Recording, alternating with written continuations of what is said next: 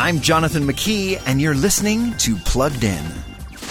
Remember what we're looking for, and don't trust anyone. In the movie Raya and the Last Dragon, now available to rent, stream, or buy, we meet a new princess with a big problem. Raya is a spunky girl living in the continent of Kumandra. Her people are guardians of a crystal called the Dragon Gem, and it protects Kumandra's five nations. Until, that is, hostility between those countries shatters the gem and unleashes an ancient evil. Raya and the Last Dragon's magical storyline draws from Chinese mythology, but it also emphasizes trust, sacrifice, and forgiveness. So we're giving Raya and the Last Dragon a 4 out of 5 for family friendliness. Read the full review at pluggedin.com slash radio and be sure to follow us on Facebook and Instagram. I'm Jonathan McKee for Focus on the Family's Plugged In.